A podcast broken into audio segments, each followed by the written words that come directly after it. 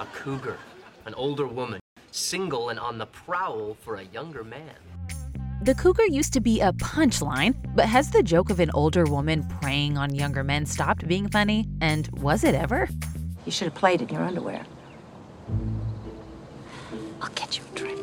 From the late nineties to the early twenty tens, the cougar rose up in our pop culture to inspire a kind of mania. Cheers to the cougar!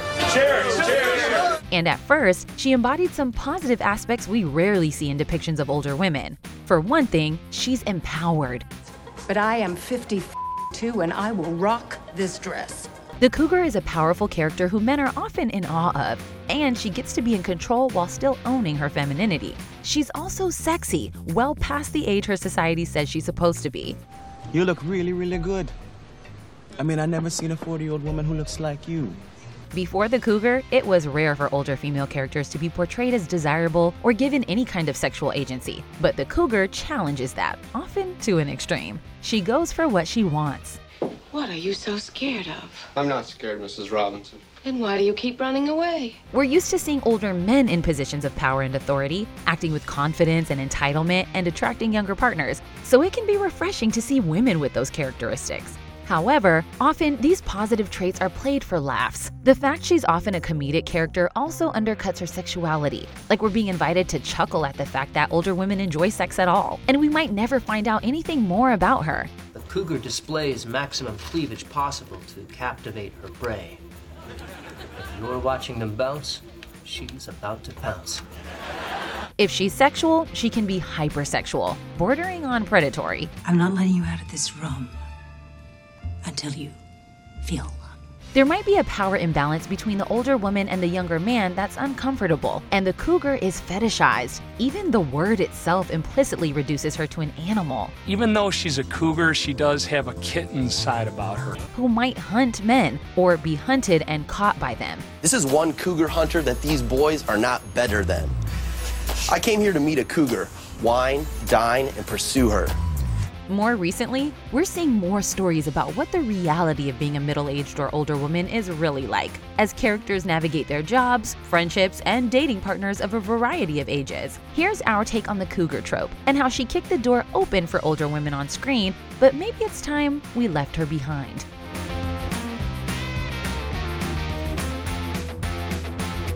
If you're new here, be sure to subscribe and click the bell to be notified about all of our new videos.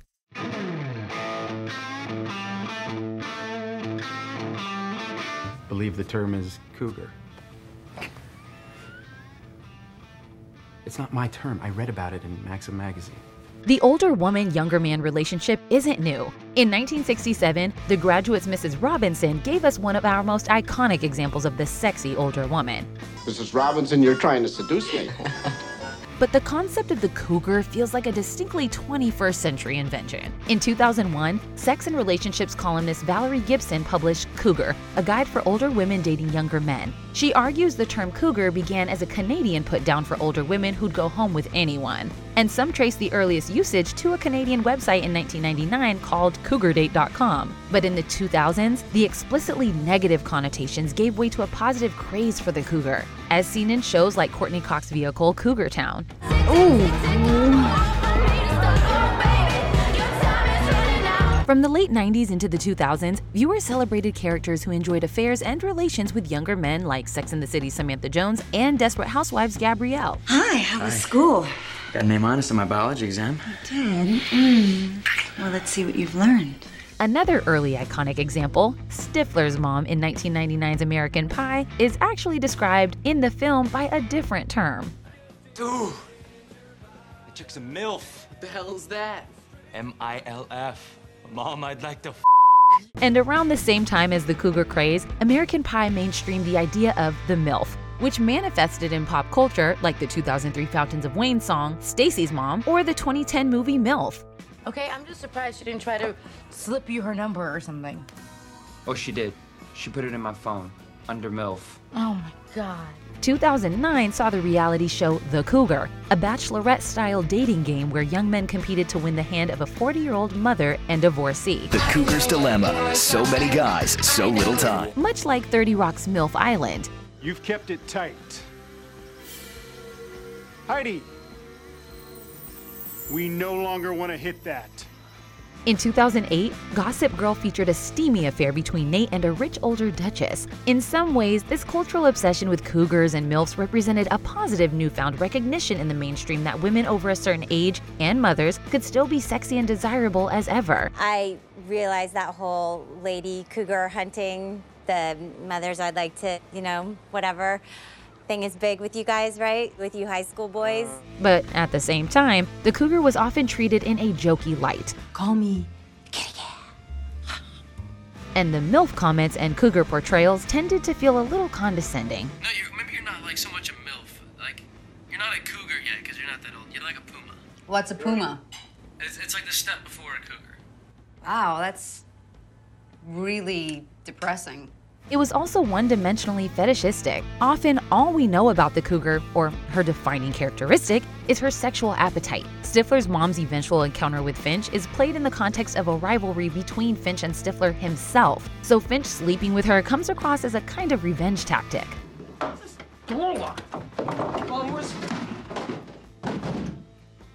Mom? Shipwreck? Oh, hey, Stifler. Still, despite these limitations, as the two thousands went on, there was a steady normalization of the cougar's behaviors. And by the twenty tens, the mentions of cougars and MILFs are increasingly casual or in an adjective form instead of describing a person's whole permanent identity. Try this on. This is a total MILF dress. In older portrayals of relationships between older women and younger men, like The Graduate and The Last Picture Show, the relationship feels inevitably temporary. And there's a tragic, pitiable aspect to how the woman ends up being treated as disposable. Are you here for an affair, sir? Now, in part thanks to the rise of the cougar and her mainstream popularity, older women's desirability is far more recognized and less stigmatized, while the shock value of the initial joke has long faded. As a result, we're seeing more examples where relationships between an older woman and younger man do last, and the age gap is less commented on. This growing respect for the sexual older woman was already starting in some examples during the peak cougar two thousands era. In two thousand seven's I Could Never Be Your Woman, the age gap isn't a source of tension or something that either Michelle Pfeiffer's or Paul Rudd's characters are made to feel embarrassed about. It's just gently played for laughs as their relationship progresses naturally. I don't care how old you are. You don't? No, I just care how much you weigh. And in two thousand three's Something's Gotta Give, the relationship between Diane Keaton and Keanu Reeves' characters may be temporary in the context of the film, but it doesn't feel shocking or funny at all. It's just a relationship that happens to have an older woman in it, and so the older woman gets to be more than just a stereotype. Don't you like girls your own age? I do, but I've never met one I've reacted to uh, quite like this.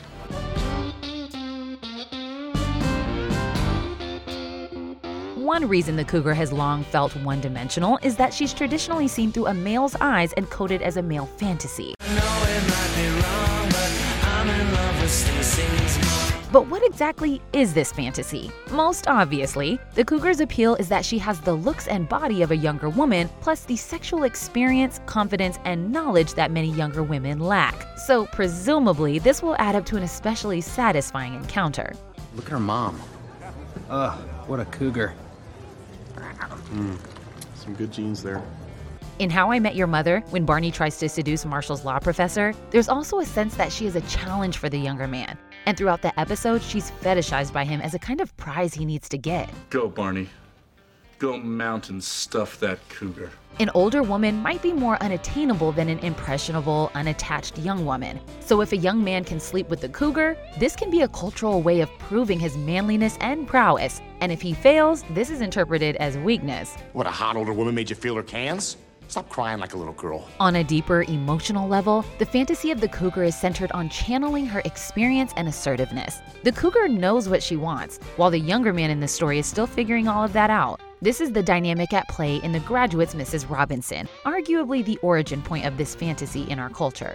Aimless Ben Braddock is at an existential crossroads in his life, unsure of what to do now that he's graduated college and resistant to the path that's expected of him. By contrast, Missus Robinson's assertiveness at first feels a little unsettling and even frightening to Benjamin, but it takes the pressure away from him making decisions. I mean, shall I just stand here? I mean, I don't know what you want me to do. Why don't you watch? Oh, sure, thank you. The fantasy of the cougar, then, is the comfort of almost cosplaying adulthood without any of the associated pressures or responsibilities. There's a maternal, almost Oedipal aspect to this dynamic, with the older woman taking charge of the younger man. So rather than wanting to necessarily actually become more adult like her, he's actually seeking a return to a childlike, infantile state. In Succession, Roman gets off on Jerry adopting the tone of an angry mother punishing him. Get in that bathroom. Now. And you will stay in there until you have done something with yourself.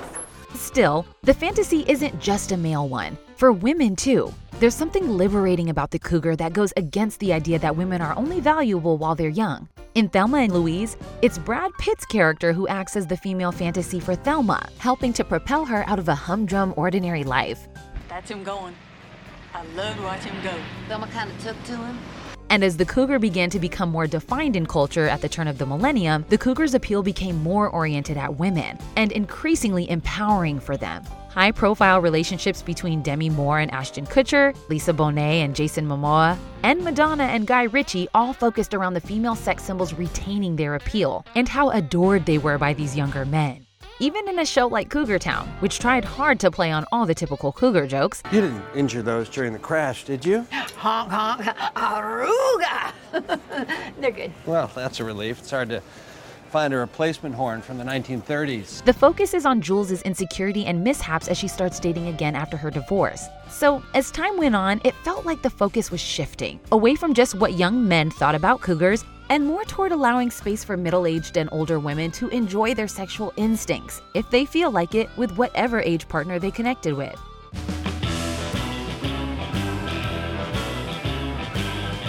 Gone are the days when we only see these older women through the lens of the young men who lust after them. Instead, we're getting more of the older woman's perspective. Stories are increasingly interested in how it feels to be an aging single woman who still has a sexual appetite. There are nuns out there with more sexual experience than me. It's embarrassing. These characters don't always have to be completely voracious either, but they're in narratives that offer a nuanced look at the reality of what an older woman's sex life and love life might be. In Grace and Frankie, we get the extreme version of this, because if it's rare to have nuanced depictions of middle-aged women's sex lives, then it's almost unheard of to get the same of two elderly women, particularly when they're not the butt of the joke. You have a waist and hips, even breasts.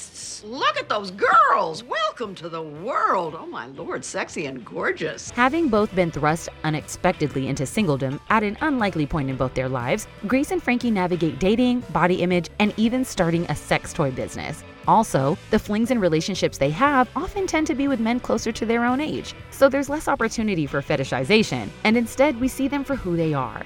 I gained another pound today, but I think it's a pound of knowledge. Part of what's new and refreshing about this new era of culture depicting older women is the relationships between the older women, like in Julie Delpy's On the Verge, Girlfriend's Guide to Divorce, or Netflix series Sweet Magnolias. Watching these characters rely on their friendships allows for richer, more nuanced conversation and a more honest exploration of what their experiences with dating, and getting older in general, are like.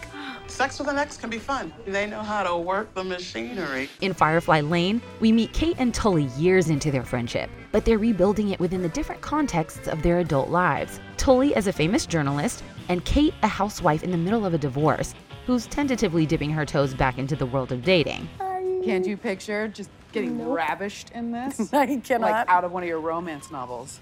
But at some point you will be ready, and you deserve a little bodice rip.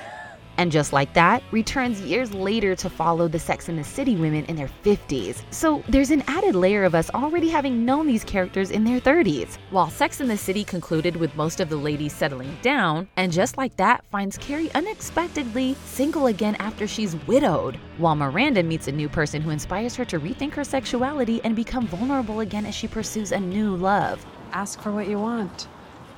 That's a turn on.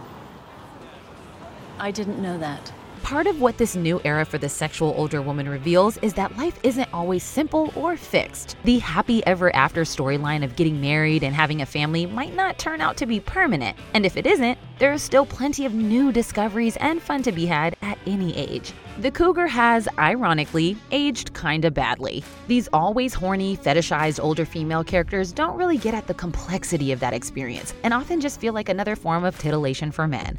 Hey, you're not finished yet, are you, Finchy? No, ma'am. Just getting started.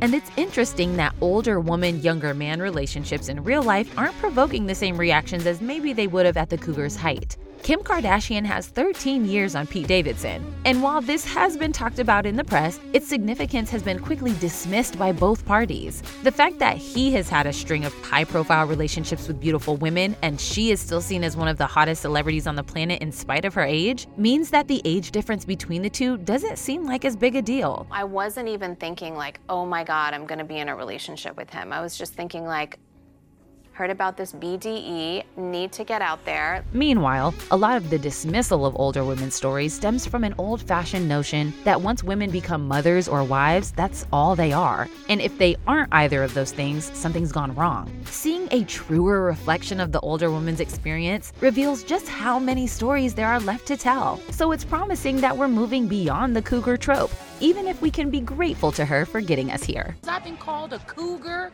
a Black Panther, a Puma. I had to smack this one kid. Thanks for watching The Take. Make sure to subscribe and let us know what you want The Take on next.